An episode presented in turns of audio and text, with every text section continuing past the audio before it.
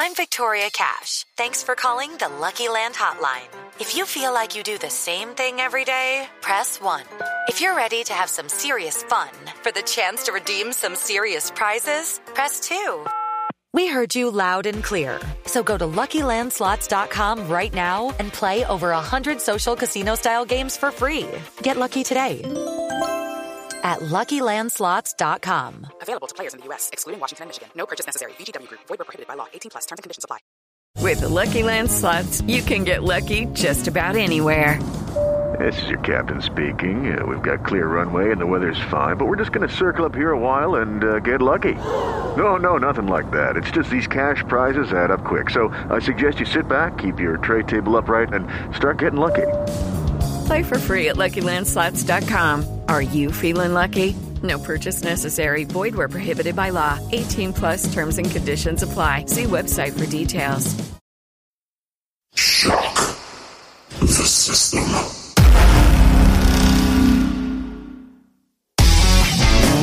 Ladies and gentlemen, welcome to Eat, Sleep, Suplex, Retweet.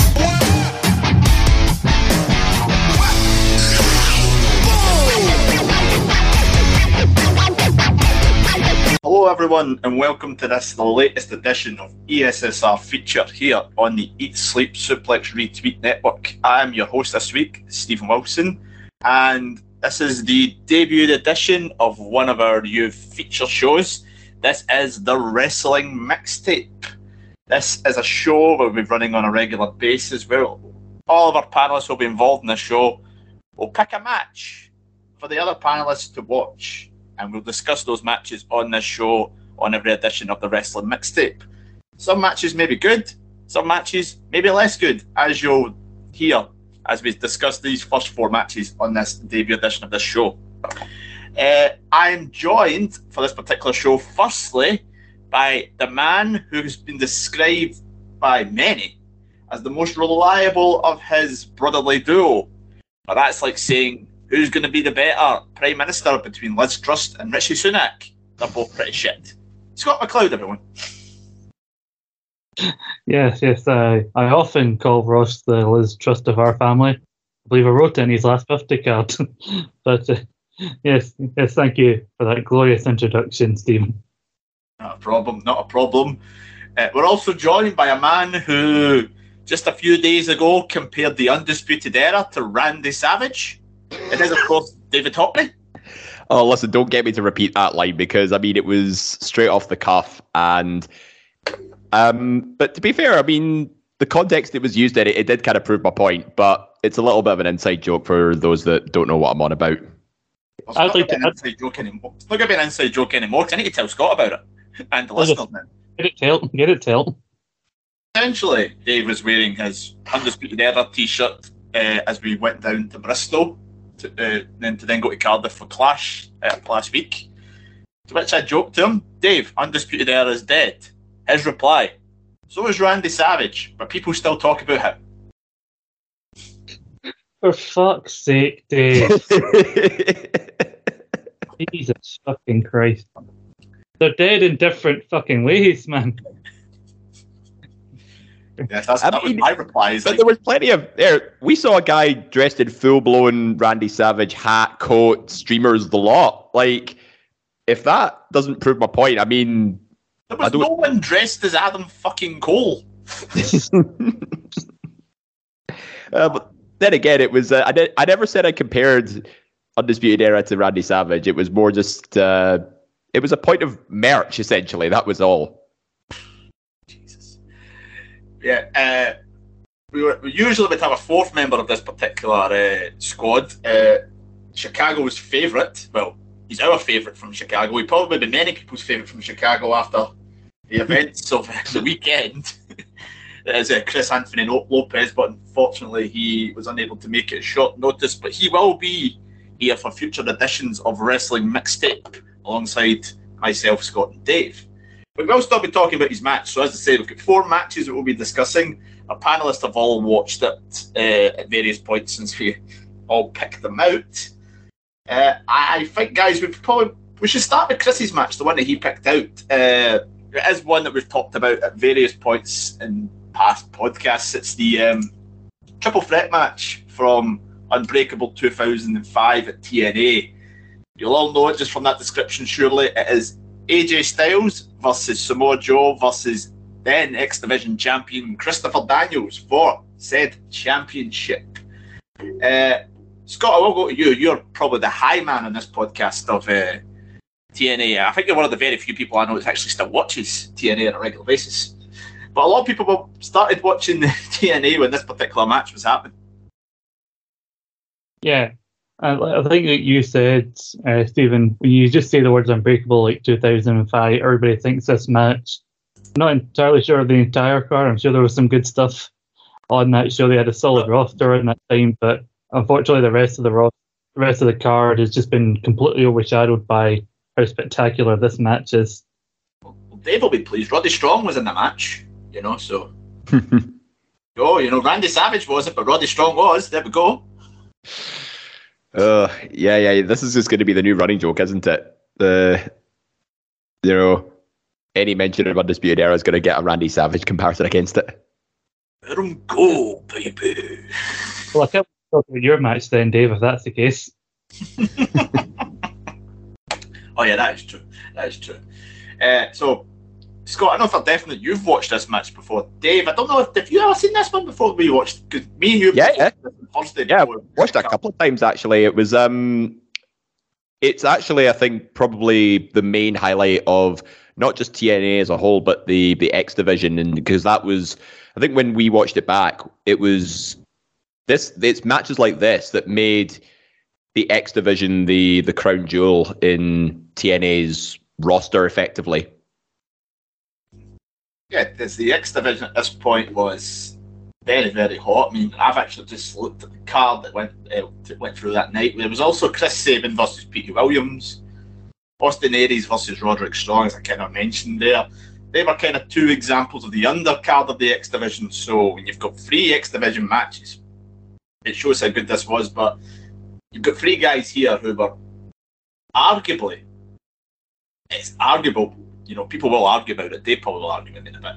But Scott, it's three guys at the peak. I think it's fair to say. Mm. Yeah, because I know like it's been commented about, particularly Joe and, and AJ on this uh, on the show before. You know, especially when they're feuding and, in WWE and going through those runs. That you know, as those guys got older, while they were still incredibly talented, you can tell that they'd slowed down maybe their offense a little bit from here because you, there are spots you forgot that they even did in the past. When you see these, uh, when you watch this match back, like AJ's like one of the spots that always stands in mind whenever I think of this match is the spot AJ does with like the springboard shooting star press to the outside. Mm. You don't see Leslie doing spot like that, and probably for, for good reason. But it just goes to show that you know even when these guys are like slowed down, they're still like through the absolute best in any promotion. Two definite standout spots with both kind of came up in that kind of area of the camera, like what the camera was. There was the one AJ did, as you mentioned, the shooting star, and the one where Samoa Joe literally plows through the blooming ropes at a million mile an hour.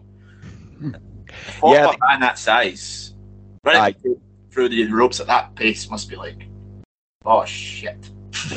I mean, Joe's had a very underrated performance here because, you know, as much as we can talk about AJ and Daniels, you know, doing flippy shit till the cows come home, you, you almost forget or almost don't appreciate like how big a star Samoa Joe was in TNA as well. Like the guy went undefeated for God knows how long. He was a submission machine, you know, like way after you know Kurt Angle was dubbed as the wrestling machine at the end of his first uh, WWE run. But you know, Joe, you know, for a man his size, he's got incredible cardio and speed. You know, he's pulling off enziguris, as he said. He did the the charge over the top rope, and he's twenty stone for crying out loud. I mean, I only know a handful of people that size, and they could barely, you know, jump off the ground, let alone run. So that's that really says something. I wouldn't really say he was underrated. I mean, especially at this particular time period. I mean, hmm. you look at the 2000s in wrestling, you know, there's only, it's not very well known for the kind of high octane wrestling we're kind of more accustomed to on a regular basis. there was only seven matches that got five stars from the Observer between the year 2000 and 2009. Joe was in three of them, including this one. TNA's only five star match, and will probably remain TNA's only five star match. I mean, I might It get bizarre. wrong. Somebody might prove me wrong. Yeah, I mean, I think it's bizarre that you know the this match is the only one to get five star. You consider the talent that did come through, like when you had Angle, I mean, arguably some of the best matches he ever had through there, and you got so many like RVD, Jeff Hardy, you got the, the really talented roster that they've got today, and yet still like that probably remains the only five star match. And also, like a big compliment to this match is that these guys did this like triple threat match three more times in the remaining years that would follow. One of them for the world title, but it's only only ever the, really the first one that everyone talks about. Yeah, I kind of, I, re- I kind of remember at this point in time it was kind of Daniel said he was he was acknowledged obviously at this point as the longest uh, reigning X Division champion of all time. I would assume I'm not quite remember. I assume that's probably not the case anymore. But No, but definitely a big deal at that point. And I always remember after this that he then Joe nearly enough killed him at the next pay per view in like a big eight man tag. But with the Plum destroyed them. I always remember that. And then oh, obviously he did the turn to become a good guy and then kind of started teaming with AJ. So it's a thing that it's all these guys kind of careers were kind of intertwined for such a long time.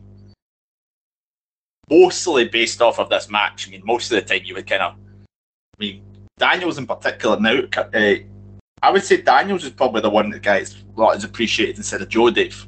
Mm.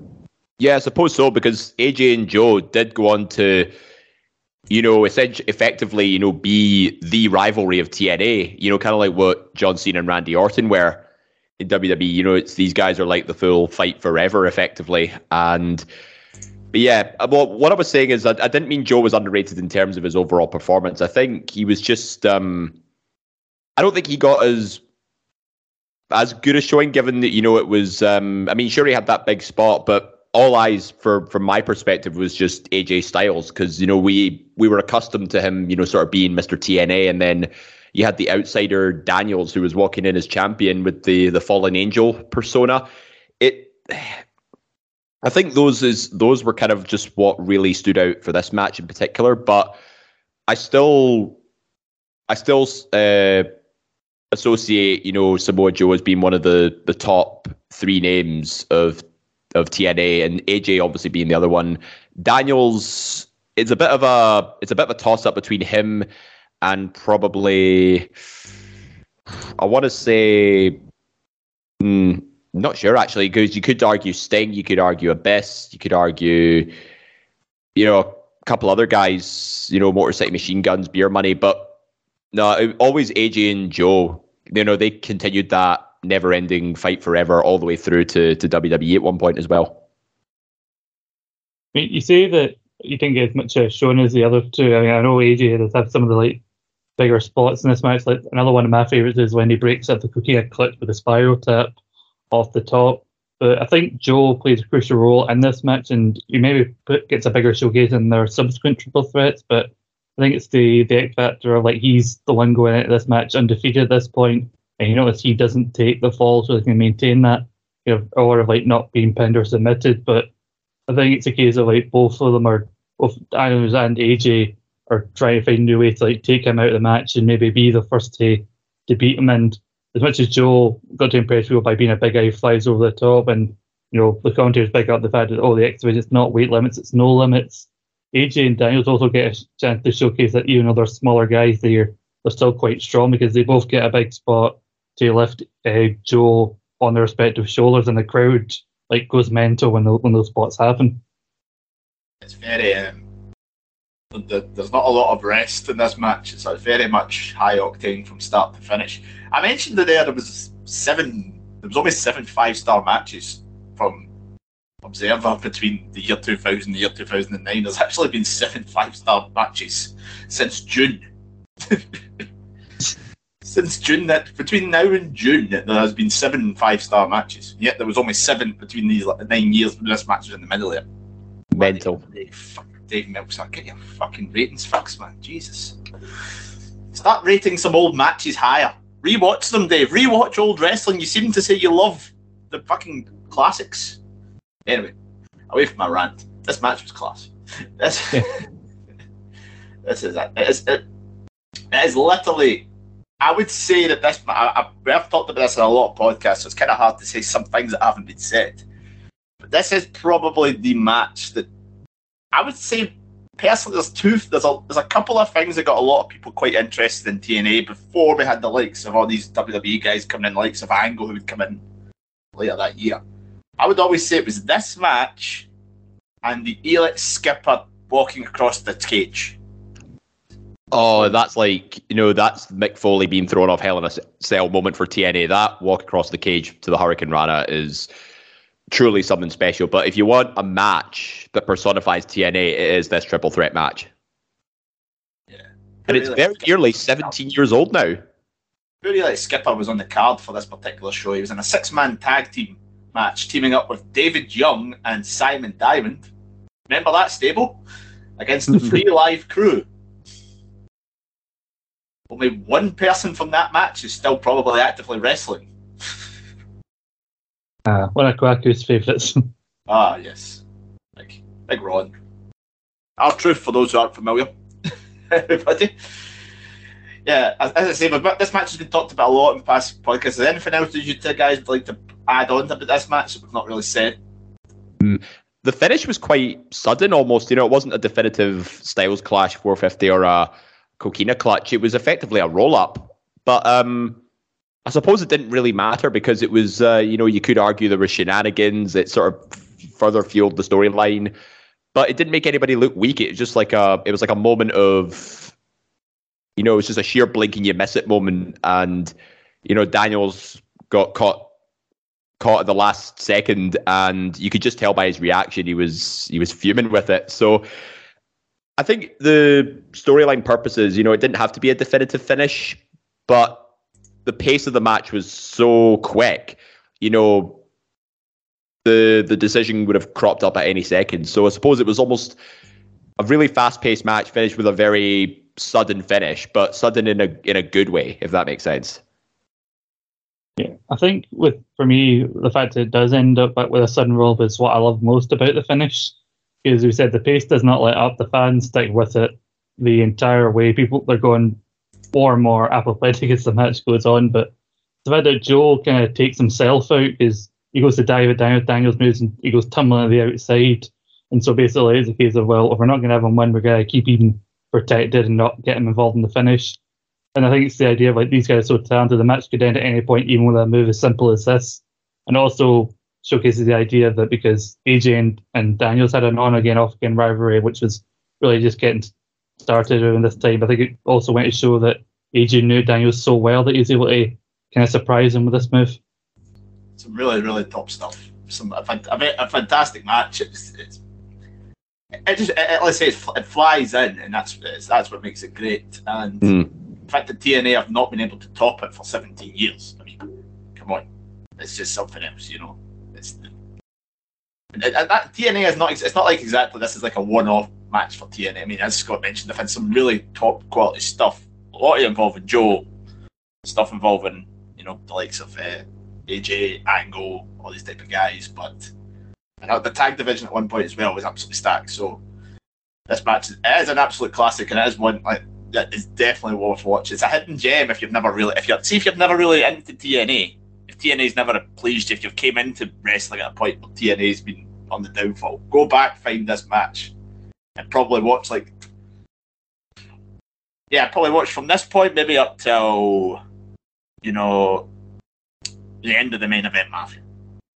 That's what that's what I would say if, you, if you're going to watch a golden era of TNA. Mm-hmm. Don't watch before it. Especially Scott would tell you that because it's just Jeff Jarrett, Jeff Jarrett, Jeff Jarrett. Oh, oh yeah. I mean, Jeff Jarrett wasn't on the card for the show, which is which makes it you know a 10, 10 on ten card overall, in, in my book. But I think you can argue that a lot of hardcore fans found TNA through this match. Then a lot of casuals would find it the next year when when Angle came in. Yeah, definitely. It's the one, it one definitely popped up. It was on I think it was on Challenge at this point as well in the UK, which was always quite handy. Yeah. On after rerun of Gladiators and on just before Takeshi's Castle. Spot of Dreams. Mm, yeah. So moving on, we'll now go on, I think, to Dave's matchup. We'll go into Dave's match. Yeah, let's do that. Uh, this took place in the on the 16th of June 2018 at the Allstate Arena in Rosemont, Illinois. It was WWE NXT Takeover Chicago 2.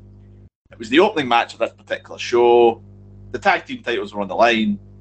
It was the Undisputed Era, of course it was, as Dave. Uh, for anybody who's a regular listener of the show. Uh, Kyle O'Reilly and Roderick Strong were, were the Undisputed Era at this time, accompanied by a man who will not be named uh, to take on Danny Burch and Oney Lorcan, which I believe was their first tag team title opportunity as a team. Uh, Dave, Aha. Why did you choose this match? Stupid question. Why Yeah. did you choose this match? Well, I think it is glaringly obvious why I sort of chose this one, but in all seriousness, I do have a legitimate reason why why I picked this one because as a fan of NXT Black and Gold from back in the day, like this was a place where you could watch genuinely good tag team wrestling at a time where WWE didn't put a lot of investment into tag teams or to an extent even women's wrestling at the time. Uh, but you know, Undisputed Era were running rampant at that point. You know, they had just gained a fourth member in Roddy Strong. They won the Dusty Cup that year as well. Uh, and even though with Bobby Fish was out injured, you know, they were still acting like a dominant presence with Adam Cole as North American champion. Uh, and I think this was their first major title defense on a takeover stage following WrestleMania. So Burch and Lorcan went in as as the massive underdog tag team, and in Chicago, you know, which is a very big wrestling town, they were cheering Undisputed Era like crazy. You know, it's almost as if they were the faces and Lorcan and Burch were the heels, when in fact it was the other way around. So everybody thought this was just going to be a one and done, you know, Undisputed Era clean sweep and get the get the win pretty in a pretty decent match, but I don't think it would have been anything to shout home about. The reason I chose this though is it because it massively, massively over delivered. Uh, largely because of a very, very good performance from one Oney Lorcan. So, you know, he just kept the momentum going throughout the entire duration of I think it was like 15, 16 minutes they got. Lorcan just was a machine throughout that entire match, hitting uppercuts and dives and just screaming that intensity uh, throughout there and throughout. So, and it everything about this match, you know, it was everything from near falls, submission wrestling, tag team compatibility. There was that brutal spot where Oney takes a tumble off the top rope and lands back first on the edge of the ring, which is the hardest part of the ring. And it's just watching that back, it was just painful to to listen to.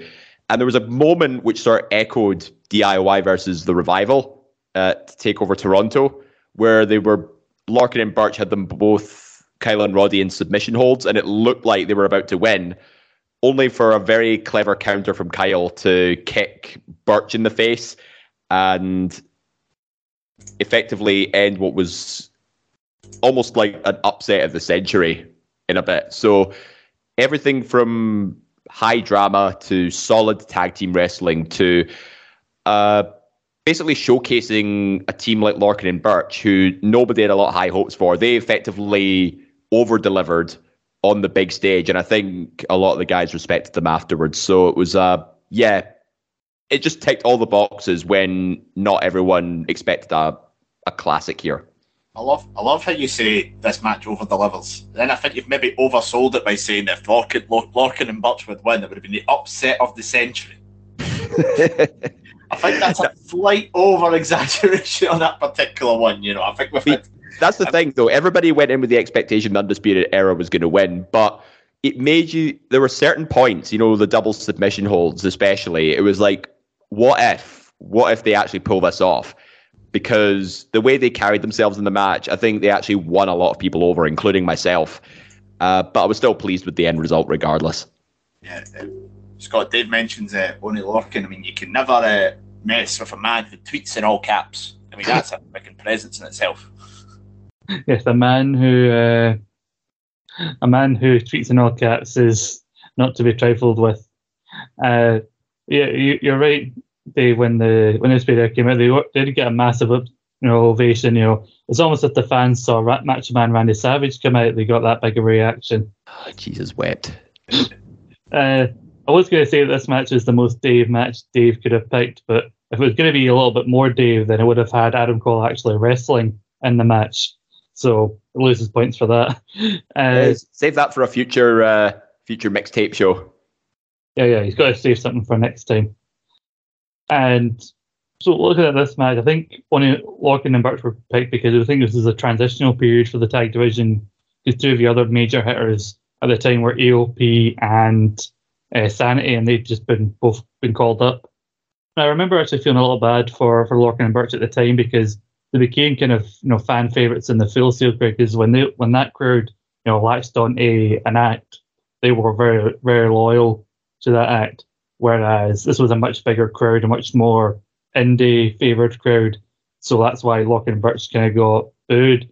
And I think it's the point where Lorcan gets that hot tag after Burch has been isolated for so long, and he just runs wild like a, a kind of like a skinnier, more mental Cesaro. I can describe his hot tag, and I think that's when the fans uh, really start to appreciate Lorcan and Burch a bit more. Maybe think they have a chance. And also, it's kind of sad also it was a bit bittersweet for them because it's their first opportunity. But one of the, the sickest spots is the the thing that you mentioned the spot on, onto the apron front that Lorcan takes. Dave, uh, do mm. Lorcan would be out for a while, legit injury. And I believe that's the spot that caused it. Did he not um, break his orbital bone as a result at one point as well? It might have been from the kicks when he was in the submission hold. I don't know. I think it was either that spot or when he does that double blockbuster outside. It was something to do with the outside. I remember it being reported afterwards that that right. was that hurt him. I do also think it's very interesting, like you said, like the fans treat it as if Lorcan back to the heels and Undisputed Era are the faces. Ironically, in 2020, uh, Burch and Lorcan, along with Dunne and Pat McAfee, would be the heels against a face Undisputed Era. so, just goes to show how weird the last few years have been. I I like that point you make about the kind of the kind of loyal Full Sail crowds because you kind of still see that to this day, uh, especially kind of with the kind of 2.0 uh, era. Because there's always I don't know how much he's watching NXT. There's always that one corner with all the guy, all the groups of fans wearing the Chase U t-shirts. never see a Chase U t-shirt anywhere. Chase U never had a billy on the show half the time, and it's like, yep, the Chase U section is there. You know, and it's like you probably go if they went on a tour or something like that. Fact, see if they called Chase U up tomorrow or tonight. Be, a lot of people were like, "Who the fuck are these guys?" So that's mm-hmm. kind of the same. It's kind of the same example of it. It's great. It is great when you kind of see the kind of guys just turn the crowd around. That's what that's when I mean, we've talked a lot about Oney Lorcan, but it's a brilliant spot as well for Danny Burch. You talk about a guy who kind of paid his dues and he kind of worked his way up, and this was kind of a good moment for him as well. But as we've mentioned, it's the first proper exhibition of Undisputed Era as a team since Bobby Fish got injured. Me and David were watching this, were trying to, we were sitting trying to think of when Bob and Undisputed Era would lose the titles, and it's actually they would probably actually lose it like a month later to uh, Mustache Mountain, British mm-hmm. you know. So and then they regained it after the night at Royal Albert Hall yeah, the match where they uh, Trent Seven froze in the towel, or is it the other way about? Tyler Bate froze in the towel. One of the two, yeah. So.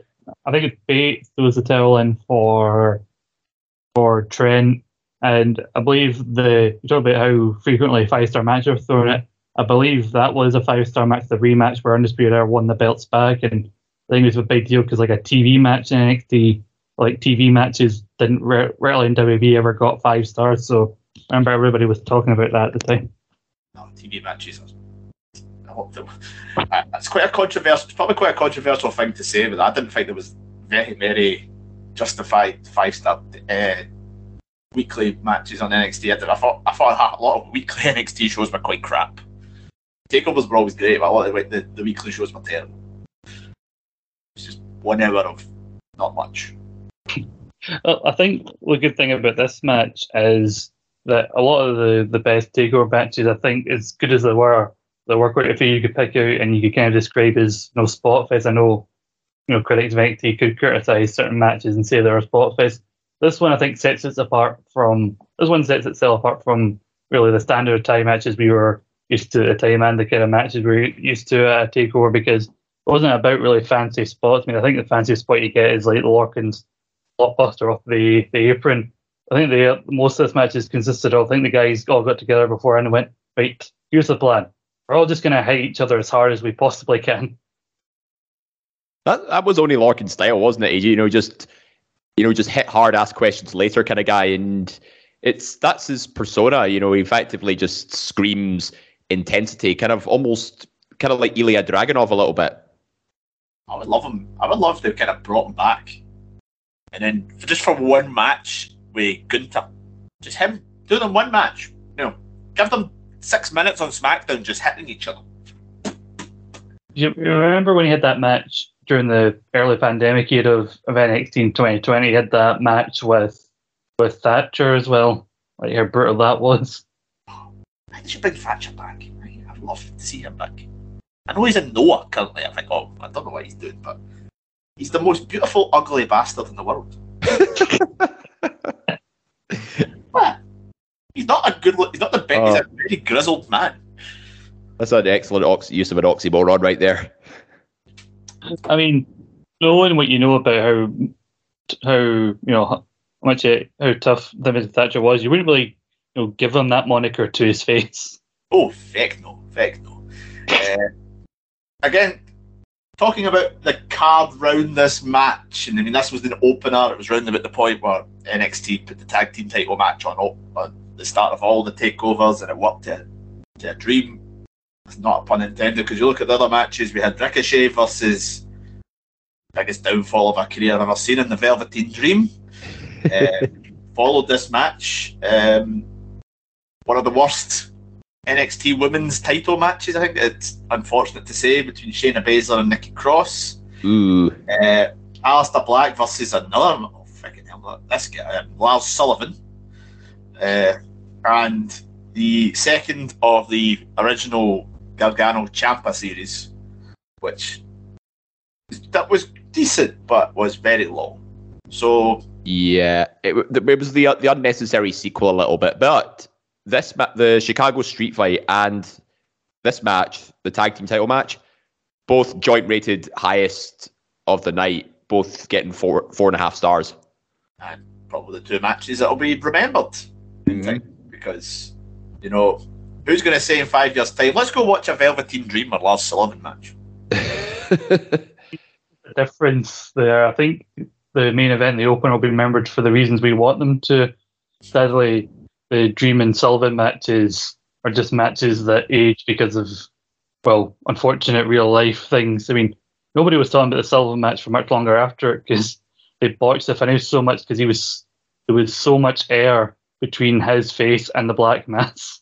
Yeah, it was, it was quite it was quite bad. He sells it a lot better, like uh, a couple of months later, where uh, that great NXT. I, I, know I said NXT TV wasn't brilliant. I said there was a great angle they did not long after this, where Aleister Black came back after he got jumped, mm. and he just comes in. It just comes in from the parking lot, going absolutely nuts. Sullivan's in the ring, and he just kind of lamps him before Johnny Gargano comes out of nowhere.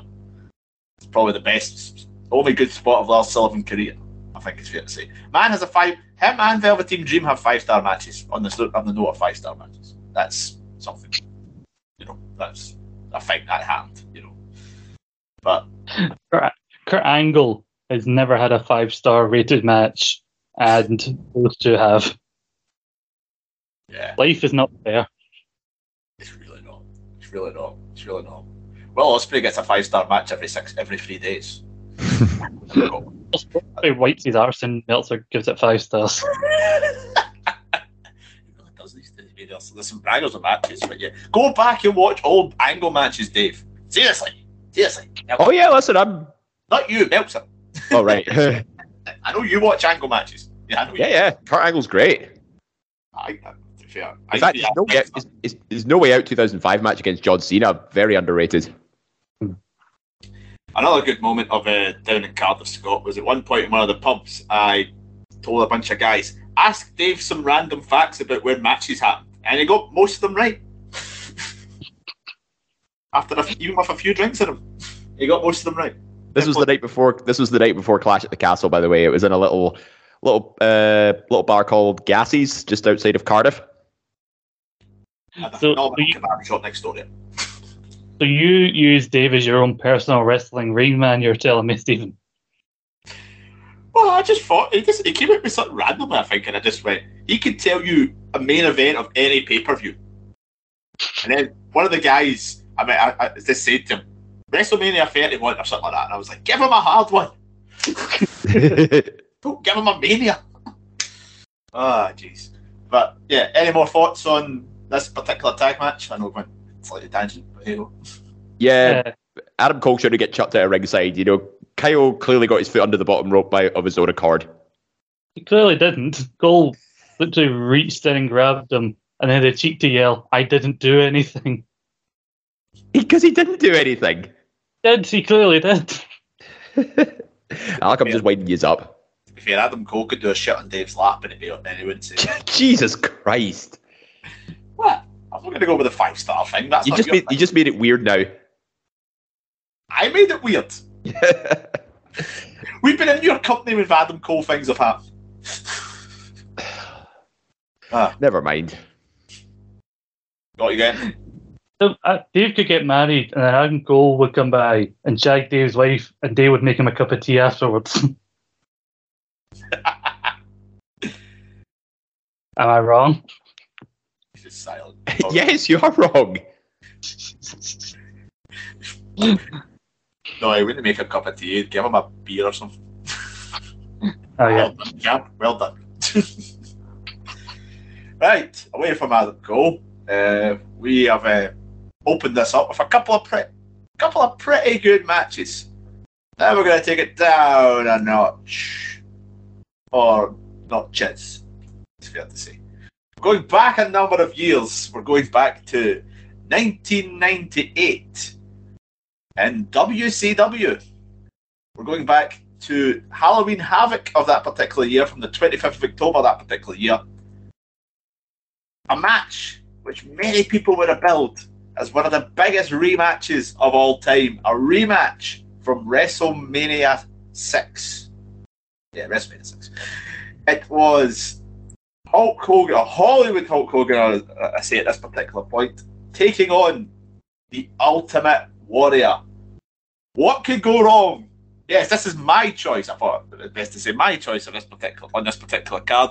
The rest of the guys all picked bangers, and I thought, no, need to have an absolute duff match in here, and this is one here. Uh, Scott, I know when we were talking in our group chat beforehand, you were like, I left this match as late as possible to watch. I I put it off just in general. I'd never watched this match. I I knew about the, the most famous fuck up of this match. I knew that not That's a lot of people. That's the reason I picked it. and you know, I left it as late as possible in the when I was going to the match, and I thought, no, don't watch it last. Save one of the other picks to the end. Sandwich this shit in between so you can watch one of the other picks and remember what good wrestling is. And you know, I watched the and I looked at the length of it. This is a third of the length of, of my match that we're going to talk about in a little bit, and yet this somehow felt like twice as long as the match I picked because it's so boring. I hate you so much, Stephen, for making me watch this. Hogan, by this point, is Hollywood Hogan is like a pantomime villain, and fucking each fucking DC wouldn't even touch a comic character like fucking Warrior at this stage. He was so shite, and fuck you. I mean, uh, me and Dave were watching it. I think at one point he was like, "This match is so not bad." I think I was like two minutes in. Hmm. Yeah, I mean, in all fairness, it did start off okay because you know it's if you've got two big megastars going at it, you don't expect them to come straight out of the bat, you know, going like at sprint pace. You tend to have a bit more of a, a slow burner, kind of like what we saw.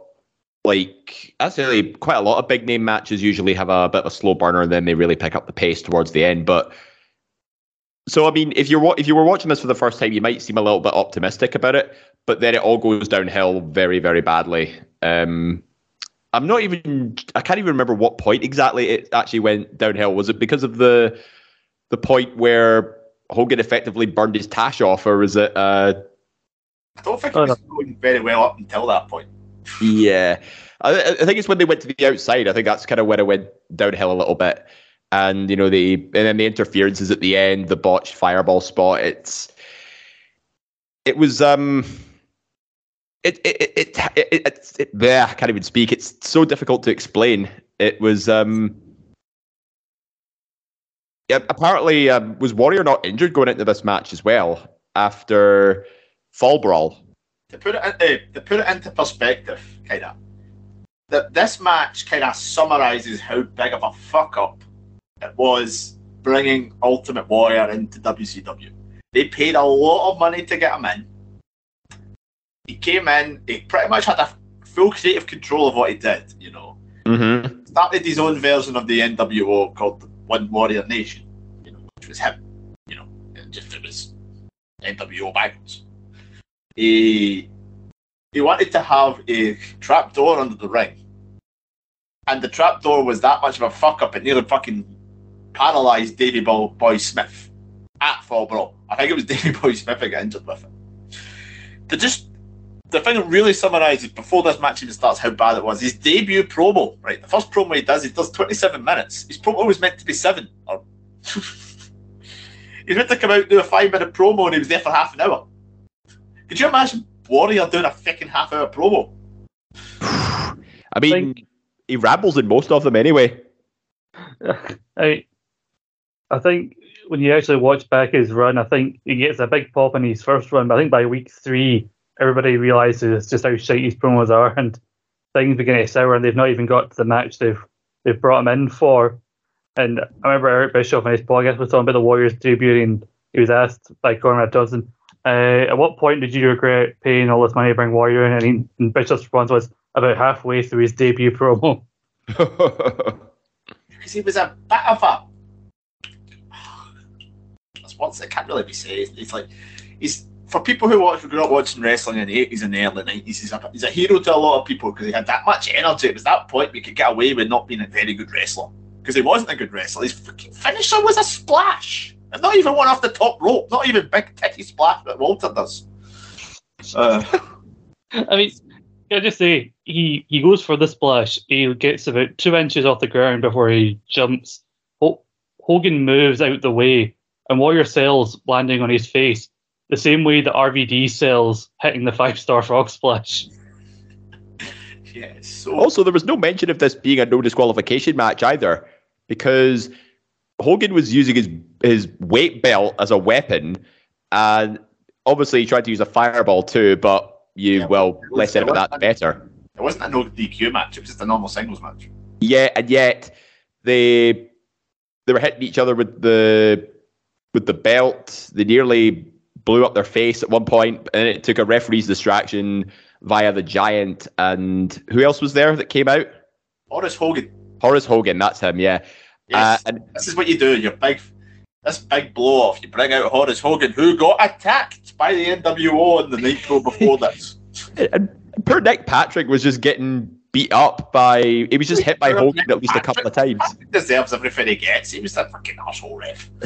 We know he was the asshole ref of the NWO, but at least just let him referee the match. You don't need to, or actually, you don't not even really sure you can call this a match given how how it happened. I mean, Warrior getting pinned off one one chair shot as well. It, it just makes them look really really lazy. And I think I remember I said to you, Stevie, that this effectively was just this was this match was sold on name value alone. They didn't have to put in any effort when it when the time actually came because you know Hogan had a bit of a rep as well for being a bit of a bit of a politician in WCW as well. So when you've got two big egos like that trying to play creative control with their own booking, you just know that nothing's gonna nothing good's gonna come out of it, and they'll both make look each other much much worse off.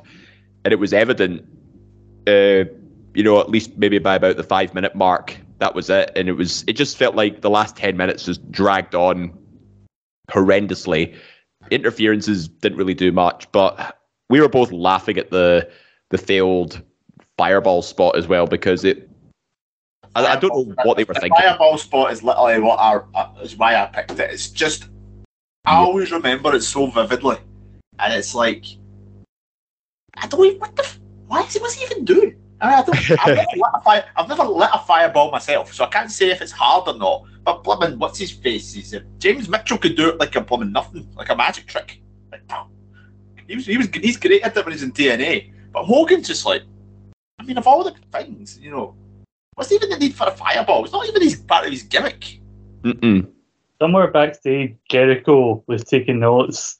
Like, hmm, maybe in 20 years when I want to pretend I'm a wizard or something, I'll try and learn how to do a fireball. But Uh, Chris, You talk different, different gimmick a week, Jericho. you talk about like when did this match go on? For me, I think it went really downhill after they did the ref bump because then it took.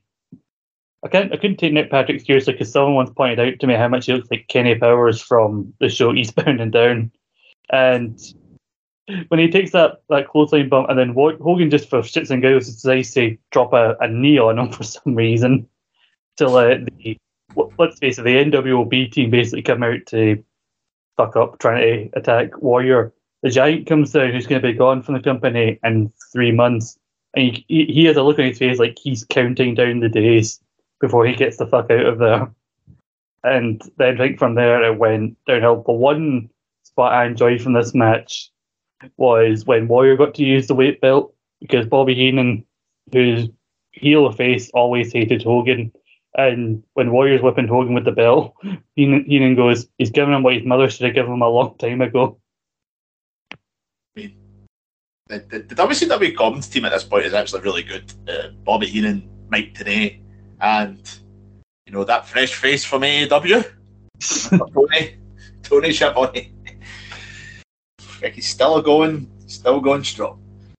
Uh, see, see he said to somebody, right, right, who's like not as, I've never watched this, but knows wrestling history. You see, we have a closing stretch of Scott Hall versus Kevin Nash, Bret Hart versus Sting, Hogan versus Warrior rematch from Mania, and Goldberg versus DDP. Be like, that's that's that's that's pretty good. And then you tell them, right, only one of those matches got a higher rating than Kidman versus Disco Inferno. Uh, it's, it's, it's, it's like what? It's- what even? You know, We've not even mentioned the fact that you talk about DDP Goldberg. This match, it only went like 40 minutes, but somehow it still managed to overrun, which is why the partly why the pay per view cuts out, and then Yeah. they need away the, the main event for free on Nitro, which would serve as the last time they'd ever beat Raw in the ratings. Yeah, I remember that actually. There, completely decked up, you know, out and just cut off. You know, I mean, people keep joking like, ah, AEW's could if AEW's going to keep making the mistakes that WCW make. It's like, well, they've not cut off a pay per view. That's when you know things are going bad. Mhm. No, but yeah, it's a. I think. Can you compare it with the Mania match the two of them had? And I think with the Mania match, a lot of it's down to the crowd and the build to it. You know, it was the whole title versus title thing. You know, one era versus the other era. And you sometimes just can't recreate magic. You know, nah. I think this crowd were very forgiving in some aspect. Like they were very willing to go along with certain things. I think even those few were still with it. By the time the fireball spot came, like you could hear a pin drop and then everybody just went like, nah. There's, there's just some matches where you can catch lightning in a bottle, and the Mania Six clash between these two is one of those instances. But when you try and recreate it, you're just gonna you're just gonna taint it for for eternity. And it's this match has now got that rep of it's so bad that you actually have to go back and watch how bad it is, and that's the rep that this match has gathered. Did nothing for Horace Hogan's career. Oh, definitely not. Hall Yeah. of Famer that Horace Hogan is. And yet, look what happened to Big Show as well. He he went on to have a pretty pretty decent career at least. Can, can we talk about the fact they threatened to set the Warrior on fire post match? Like they started dousing him in lighter fluid and everything. Like, if anything, I don't think the officials needed to chase them off. If you saw Hogan's attempts with the with the fireball earlier, on, I think Warrior was pretty safe. Uh, yeah, the trap, yeah, the trap door under the ring as well. Could just crawled under that, you know. Oh god, it's an example why you just can't give certain people creative control. It's the Warrior just. The Warrior did so many fucking stupid things. I remember when he had the blooming. And you remember the thing he had with Jake the Snake when he was feuding the Undertaker. Was it like the black goo or something like that? Ah, the black goo. Ah, don't know how much of that was fully him. Based on a lot of the stuff that went on in this kind of angle, I think a good bit of him. I think this is pretty much him when he's at his worst in terms of what he thinks this warrior character should be like. And everything Bischoff said, like I went to his house. Bischoff said like for two hours we he talked non-stop about all this stuff about the warrior character being a superhero. I said, and by the time I got home, I had like three messages, three more messages from the warrior whose house I just left. He's, a, he's, he's one guy that not, not a lot of people in the Americas can understand. I mean, people probably just remember him from that kind of when he went in the Hall of Fame. But my God, it's just not worth it- not worth it to describe. But yeah, I think it's. I think when you have two two really good matches, you need to kind of balance it. You know, people always say like you need a piss break match. you know, to kind of Yeah. give the crowd something. This is your example. I mean, you think they must have obviously thought something's not going to something's not going to be too right with this one because we're not going to put one of the biggest rematches in wrestling history as a main event. It's like, yeah, these two are these two are fucked up. they fucking built this tape. You know, they bloody they thought what's the best thing we can do to help make this warrior gimmick? Let's have them convert the Brutus the Barber beefcake. right, right. Brutus the Barber Beef- Beefcake hadn't been relevant since like 1989 or something. it's 1998. Fucking Virgil came out as well at one point, I'm sure. That's did it not? Yeah, he did. Yeah.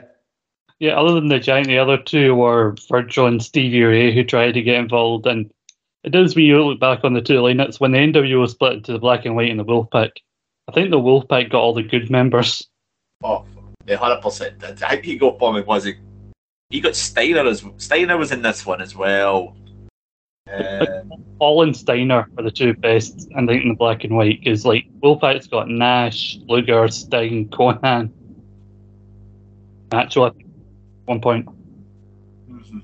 Aye, and they've got they had Blummin, Bagwell, shit like that. Was trying to remember. They had Horace Hogan, Scott Norton. I think Kurt, actually Curt Hennig, Curt Hennig, I think, was in the black and white. But Curt Hennig was well past it at this point. So. Ah, yeah. you know, but yeah, if you want a match to put your children off of watching wrestling, if you don't like wrestling yourself, we recommend Hogan versus Warrior. if, however, you are a parent and your kid's not currently into wrestling and you'd like to get them into wrestling, we would maybe recommend the final match on our first wrestling mixtape. It was chosen by Scott McLeod, and as he mentioned, it's three times the length of Hogan, Warrior, but three times as good. Before actually, just quickly going back, the Hogan match, negative five stars from the Observer. Negative five stars.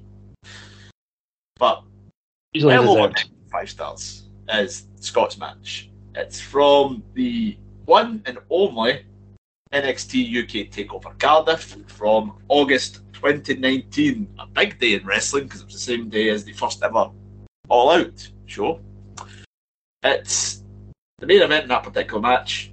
Tyler Bate versus Walter slash Gunther for the NXT UK Championship. Scott, why did you pick a match that lasted as long as a half of football? Well, I was racking my brains. I was the last person to put in a match for this. I couldn't think what to because I know we're going to be doing this regularly, but trying to think what can I do for the first one. You know, should I put in a Kane match? Should I put in a match with Viscera? Should I put in a match that features both Kane and Viscera? I thought no, much like Dave with Adam Cole, save it for a future installment. ECW. So, One of the matches from ECW. So- all in good time, all in good time. So I think, and then well, at the time Cardiff was coming up, and Gunther was the Intercontinental Champion, and I thought, oh well, be nice because you know, given where he is in the card now. And what's funny is that well, not long after I made this pick, it was announced that NXT UK was was ending, and Tyler Bate was to that match with Bron Breakker that they had the other night to kind of unify the NXT and NXT UK champions. So I think out of all the matches, this has kind of now become the one, you know, most kind of fitting of like the, the time that we're recording this in.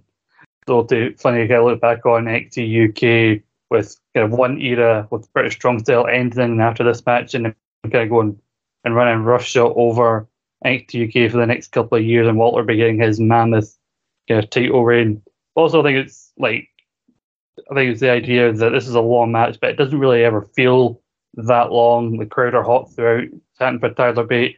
There's very loud Walter is a wanker chant for most of the season, full on heel mode during this match.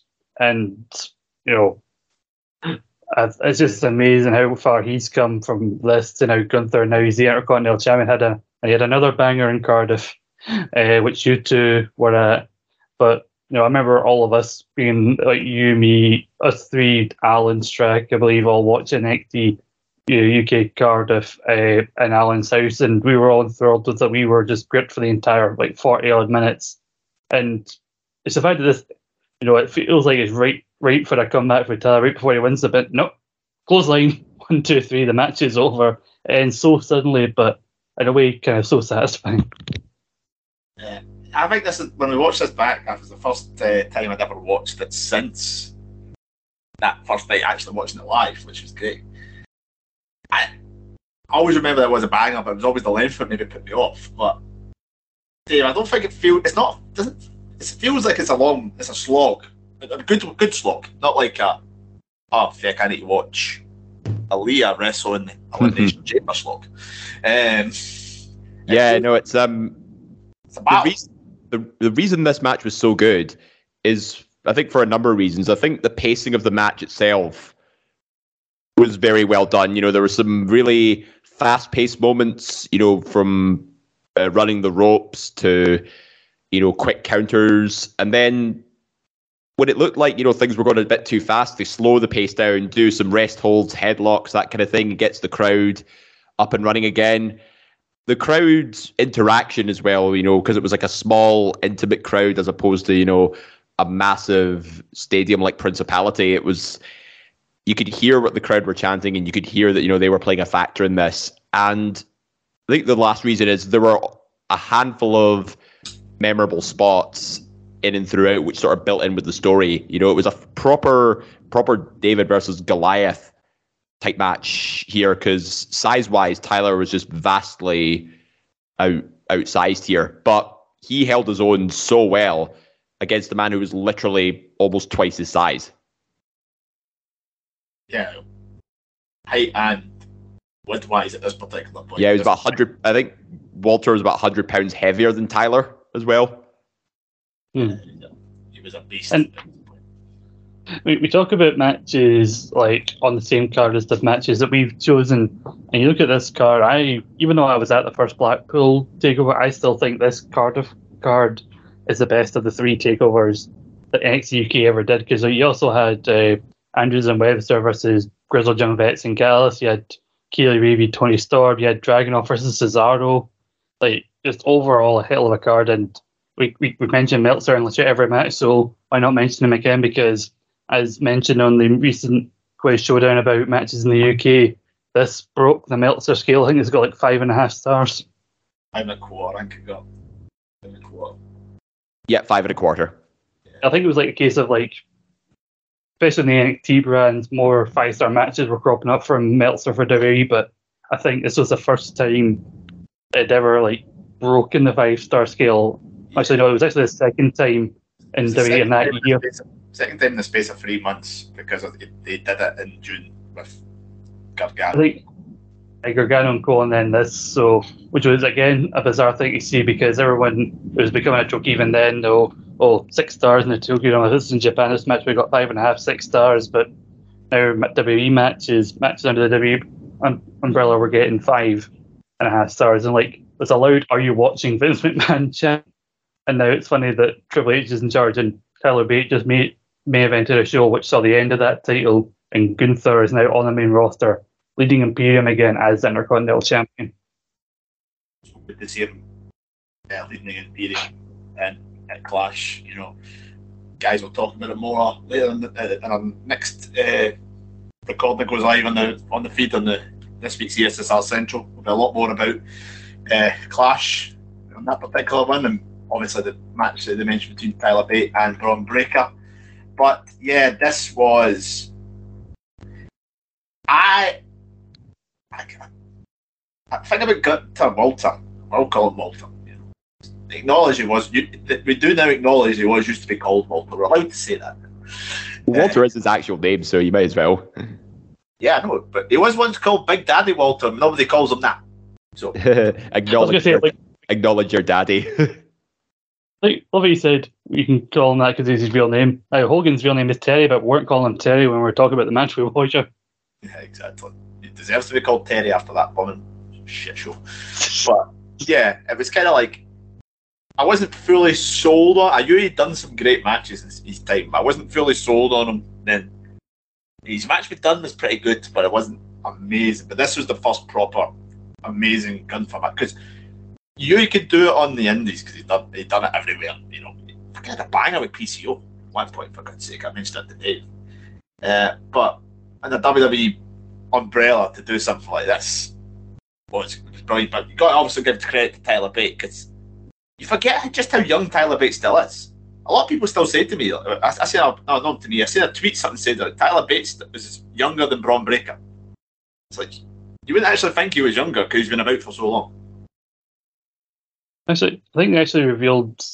I think he's actually a year older. I think they they said that at Worlds Collide. yeah, Worlds Collide, they showed their ages on the, the sort of tail of the tape graphics. Turns out Bron's actually younger than Tyler. Sure? Yep. Tyler's 25, Bron's 24. I know Bron's been born with the face of a man who of a 35 year old man, but That's I'm not- sure he'll grow. There's not a lot of difference between them then. I think. I That's, seen Ameri- that's Americans for you. They just look older than they actually are.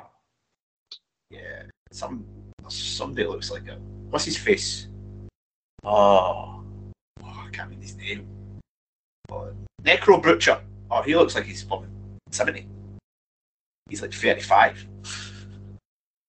I think there's a lot of that in, in wrestling, like Earthquake and his big run in the WWF in the early 90s. He was like 26 years old, but had a full on beard and a receding hairline. Oh yeah, he Ah, that, that, right, right. That's what I had. Sorry, that's what I had. Sorry. That's there's not a big age difference between the two of them. Was the thing I'd seen, but obviously, you'd have thought that Tyler Bate, because of how long Tyler Bate had been about. I mean, 25, 91. He's it was six years since he first won the UK title. I mean, he would have been still. Was it 21? Probably. Yeah. He would have been 21, yeah. which is mental. Absolutely mental. That he was still he was a pillar of this brand having these sort of matches. And he got battered. He got absolutely but he still kept coming back and hitting big moves, big moves. The bop and bang in this match is really well done as well. I mean, it's uh, a Like, he, he took a he took an apron bump as well, didn't he? It was like a half Nelson suplex. he took a half he took a, a kind of sleeper suplex that, he, that Walter did kind of thing. He did he got power bombed on the edge of the ring as well, kind of similar to what happened to him a couple of months before it. It didn't load. Yeah, happened to Trent to download as well. It not happened to Tyler as well. Yeah, I think it happened to, to both of them. All right.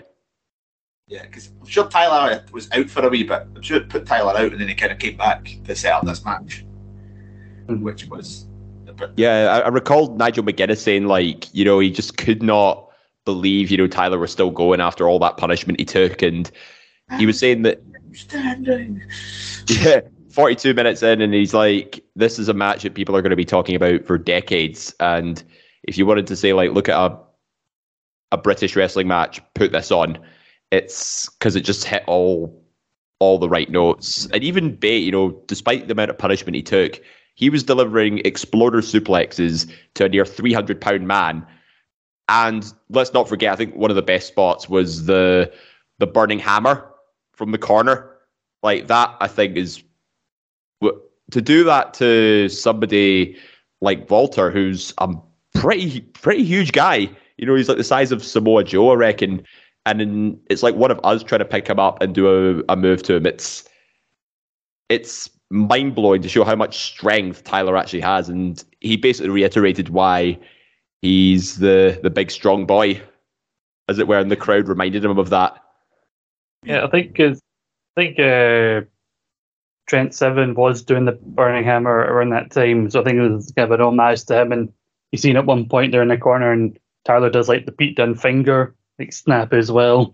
We kind of homages to his, his fellow British strong style uh, stable mates, and I think it was the whole thing that he's like the big strong boy. I think you could tell that they were building to the eventual pop when like, he tries to up, no, he can't do it, or he tries to get it, but Walter fights there. I think it was a case of perfectly built to the point where Tyler would have that like Hogan Andre kind of moment where he'd be able to like slam the big guy.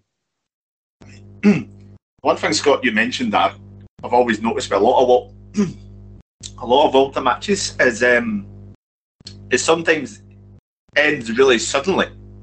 Mm-hmm. You know, it's like it looks like it's perfectly set up for a comeback, as you say, and it's just like bang, done. You know, it's like, and that's kind of you kind of like to see that in a match that's so long because you sometimes think, right, you've been rest, you've been getting battered for half an hour. There's no way you can just no sell a big move, but it's just like up, bang, down, done. Great. Yes, especially when you've been like wrestling for that long. A guy, like you said, has hundred pounds on him, drives his arm into your chest, drives the window you with all his force. Like, I think it's believable that you're going to stay there. And I think it was a lariat that he finished Sheamus off with it at Classic Castle. So there was kind of some symmetry between this match and his match with Sheamus. I thought. Obviously, got the the lads were out there. The no shoe army came out at the end. You know, no, no shoe. I keep saying that. No socks. No sock army. I said that when I was I said that when I was watching it back as well today. Dave. I was like, "Here come the no shoe guys." Oh, no socks. no socks. Um, Scott obviously did allude to the card that surrounded this particular show. Kay Lee Ray beating Toni Storm just before it was a, a big surprise at the time. So that was something. Joe Coffey versus Dave Mastiff. You know, uh, Oh, yeah. the NXT UK Tag Title match was actually a very, very good match. Uh, if I remember rightly, with the big hometown win for Morgan and Andrews. Cesaro dragging off. I think that kind of got made pretty much on the, on the day off, which was good. And Noam Dar facing another guy who will not be fondly remembered in the history books. I'm sure that was a pre-show match. If No, no, it was on the, the main card, and That was the opener. Yeah, I think I think Noam Dar did like a an homage to Lionheart as well in that match because it was not long after Lionheart had passed. That was good. That was good. It's a shame that's nobody's going to ever rewatch that match. It's just a shame. Lineup tribute but it's quite nice, you know. But yeah, an absolute cracker to kind of end on this note. Now, here's one for you guys to kind of finish off the show. We've obviously talked about all four matches. I know we don't watch tapes anymore, but cause just I'm going to use the analogy. You have to have all four of these matches on a tape. You have to have your least favourite on first and your favourite on last. So essentially go one, two, three, four. How would you do it? Uh, Scott, I will go to you. Where would you go? Okay, we're starting with Hogan and Warrior. If I have to go yeah, with fuck favourite it, first. end of it. End of that. Uh, start with that. Then I think I don't not saying that saying this that I hate saying it's like one of my least, least favorite, but I think it's a toss up between these two. So I'm going to say after Warrior Hogan we go, uh, Lorcan and Burch versus Undisputed Era. You know something more fast paced to wake you back up after you've almost fell asleep watching Ho- Hogan Warrior. Then a more story driven match with Bate and and uh, Walter. But I think because I've watched it so many times, the end, my favorite probably is the triple threat from Unbreakable. Yeah, uh, Dave, what would you go? I'd start with Hogan Warrior, obviously. Then I would actually put the the Unbreakable triple threat next, because if you're putting it on a tape and you're watching each one uh, in that order, I like I, I like the idea of the peaks and troughs approach when it comes to watching a match card. So obviously Hogan and Warrior, you basically get shat on at the start, and then you're picked straight back up with the biggest climb you could ask for with the Unbreakable triple threat. Then you're brought back down to earth slightly a little bit just to sort of calm your beans with the the tag team match, Undisputed Era versus Lorcan and Burch, and I'd actually finish with Walter Tyler Bate because I remember watching that back and I thought this was ten times better than than dare I say it, it's ten times better than I think it deserved to be. Like both these guys just delivered a perfect match from start to finish. Crowd involvement was rife, and you know what UK fans are like um, at live events and shows and stuff. Like they're always invested in the match, and they they just add a new dynamic to it. So that's I'd main event with Walter Tyler Bate. I know I kind of said I said you go worst to last to best, but I'm not going to do that. I just, I just I like how you guys have said the structure the tape better, so I'm going to go with that. Uh, I would start with the Unbreakable four way because I think it's just an absolute banger, and it would get you really pumped to watch the rest of them. Then you can't put Hogan and Warrior on too late in it because you would just be you would just want to chuck the tape out. you don't really want that. So I then go Hogan Warrior and then then I would do the tag match and I would finish with Bate. Walter. I would say. Yeah, I'll go with that. I, I, I need to do it. Yeah, you need to do the. I, I, I think maybe it's maybe risky going Warrior, putting the Warrior one on first because then you maybe, maybe think is there going to be more shit ones in here? So it's like, yeah, good one, and then you're kind of like, right, cool. Down one, I can go. Ah, you can watch the good one, and then you can go for the shite or something like that, and not have to pause the tape. So somebody who's new to wrestling puts your version of the tape and Stephen goes, watches the first match, goes, wow, wrestling's great. And then second match happens, oh, not always. You have to. A dose of reality always helps, you know. You can't just say, yeah, ah, people need to know that there was a grim three-year period of WCW. Nobody really cares about reality. That's why we watch wrestling. we watch these grown men bat each other in their pants to forget about reality. I mean, if you talk about putting the Hogan Warrior thing into a tape, I mean, you could do the four matches of WCW's downfall. You could do Hogan Sting, Hogan Warrior, Hogan Jarrett, and Vampiro Sting. Human Torch match. Not um, not Billy Kidman Disco Inferno. I've never actually watched that match between Billy Kidman and Disco Inferno. I just know it's Disco Inferno's involved. Can't be that good. Uh, Yeah, Hogan, Hogan Jarrett wasn't even a match. It was a it was it was more like an angle than anything. We want to talk about matches. That might feature in a certain one. A future one, I might just pick a Jarrett match to annoy Scott. Oh, I mean, in the future, I might pick a Jarrett match because I have one Jarrett match that I actually like, and it's not even a TNA one. Uh, I there's, there's a Jarrett match I really like, and it might actually be the same one. So, that what the next one's just going to suddenly be? You're just going to say, oh, it's the best of Jarrett. yeah, you know, we could pick his ma- we could pick him, vers- him and what's his, him and Jay Lethal versus Andrade and Ric Flair. Because every ma- every edition of the wrestling mixtape needs something akin to Hogan and Warrior. Is that what you're saying? Yeah, why not? You know, that's interesting. So the four matches in this in this first edition of this, we've got uh, Tyler Bate versus Walter or Gunther. We've got Undisputed Era versus Lorcan and Burch. We've got Styles versus Joe versus Daniels, and we've got Hogan versus Warrior Pooh. What would be on your what? What's your thoughts on this wrestling mixtape? How would you order it? You know, what matches would you like to tape over? You know, what ones aren't going to make it onto the dodgy USB stick? Please let us know on social media Facebook, Twitter, Instagram at Suplex Retweet. If this is the first time listening to it because you're a fan of this type of show, hit the subscribe button. So much content on the platform. As I mentioned earlier on, ESSR Central's our news show, which we do every week or so. It's usually hosted by Scott's brother Ross, but he's still fecked off to Turkey, he, Scott? So you'll be hosting this week's. Yes, yes, a little. Uh, Dave will be joining me again, and uh, you know, all things scheduling permitting, Chris Anthony Lopez will be with us as well. Mm-hmm. Yeah, we'll be there to give a first account review of Clash at the Castle. I've, I've And we'll round off round it off by calling CM Punk a cunt. Because he. Oh, oh god, I, I can't remember. I know he, He's already, he's already blocked us on I can't remember well. if, Chris, so- if Chris went to All Out. I'm not sure if he went. I know it's in his local area, so I'm not 100 percent sure if he was there. I mean, he, he lives in Chicago. You could just open the window, you could probably hear it. You could hear CM Punk's rant, you know. You know, the next.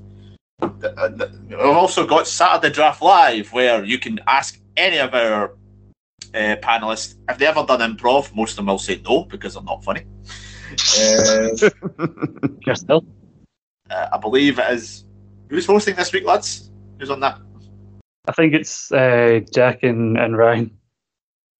Definitely never had done any improv. They do. Definitely not comedy act. But yeah, that's obviously our weekly uh, draft show, so you can find out about that one. Uh, I mentioned it to some people in Cardiff, and they liked the sound of it. So the listeners' league may grow next season. You'll be pleased to hear, or not. That's the only, the only reason you secretly went to Cardiff, isn't it? I did some good PR. I tried to do some PR for the podcast. I tried to say how good things were. Dave was more interested in taking pictures with title belts. Mhm. But again, Hey, I might not get another chance, so you might as well. tell you what, it's a damn shame that John Isherwood couldn't have been on this week's uh, ESSR Central. I've never seen a man look like he's having so much fun in my life. He looked like he was having a great time. Mm, yeah, I agree. Like he was buzzing the whole the whole day. So yeah, this week's Central will be all mostly about the reviews of the next the big shows. The week after Central, we'll have, we want a full review of Ross jumping off the boat in Turkey. Nothing else. Just want to hear about him jump off the boat. But yeah, I digress. You know, uh, and of course, feature shows usually every week. Hopefully, we start getting back into doing them all weekly. Uh, coming up in the next few weeks, we've got some debut shows. Actually, we've got the first ever "It's Still Real to Me," where we look back on either like a wrestling documentary episode or a wrestling book or such something like that, which could be interesting. CM Punk in any documentaries could be quite topical. He's got his uh, Best in the World documentary. I think it hmm came out around the time he was midway through his, his WWE like record setting title run. You know, that's a lot of interesting stuff coming out about that. Uh, and we've also got the bookets coming back onto the audio version, which is good. And we've got a debating chamber coming up, which is good. So please keep an eye out for us, yes, as our feature. Some great shows coming up in the next few weeks. But from the guys here on the first ever wrestling mixtape, I'd like to thank uh, Scott. Thank you for joining me. Thank you very much. And to Dave, thank you. Yeah, thank you. Yep. I've been Steve Wilson, and we will see you next time. Ta-da! Sports Social Podcast Network. With the Lucky Land slots, you can get lucky just about anywhere. This is your captain speaking. Uh, we've got clear runway and the weather's fine, but we're just going to circle up here a while and uh, get lucky. No, no, nothing like that. It's just these cash prizes add up quick. So I suggest you sit back, keep your tray table upright, and start getting lucky. Play for free at LuckyLandSlots.com. Are you feeling lucky? No purchase necessary. Void where prohibited by law. 18 plus terms and conditions apply. See website for details.